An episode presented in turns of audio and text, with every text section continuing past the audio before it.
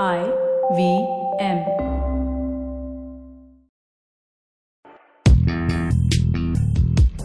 पैसा वैसा विद अनुपम गुप्ता में आपका स्वागत है। ये वो शो है जहाँ आपको पैसों की दुनिया से जुड़े सवालों का हल मिलेगा। कहाँ पैसे बचाएँ, कहाँ लगाएँ, कहाँ कमाएँ, बस सवाल पूछिए और जवाब पाइए। अनुपम ये रहा आपके लिए सवाल। हाय अनुपम, मेरा नाम शंकर है।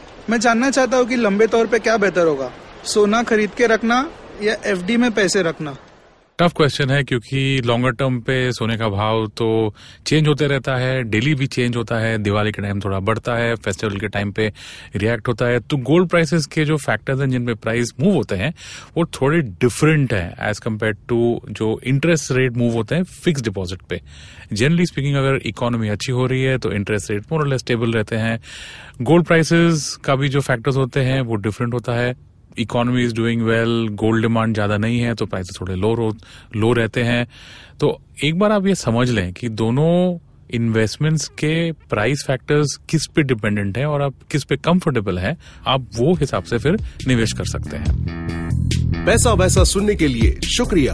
अगर आप इन्वेस्टमेंट से जुड़ी कोई भी जानकारी या सवाल पूछना चाहते हैं तो आप हमें ट्वीट कर सकते हैं। हमारा ट्विटर हैंडल है at I V M podcast या आप हमें ईमेल भी कर सकते हैं पैसा वैसा एट इंडस डॉट कॉम पर। इस शो पर बताई गई चीज़ों को फाइनेंशियल एडवाइस के तौर पे मत लीजिए। ये सिर्फ़ और सिर्फ़ आपकी जानकारी के लिए है। अपने पैसों का निवेश करने से पहले कृपया किसी फाइनेंशियल एडवाइजर की राय ज़रूर लें।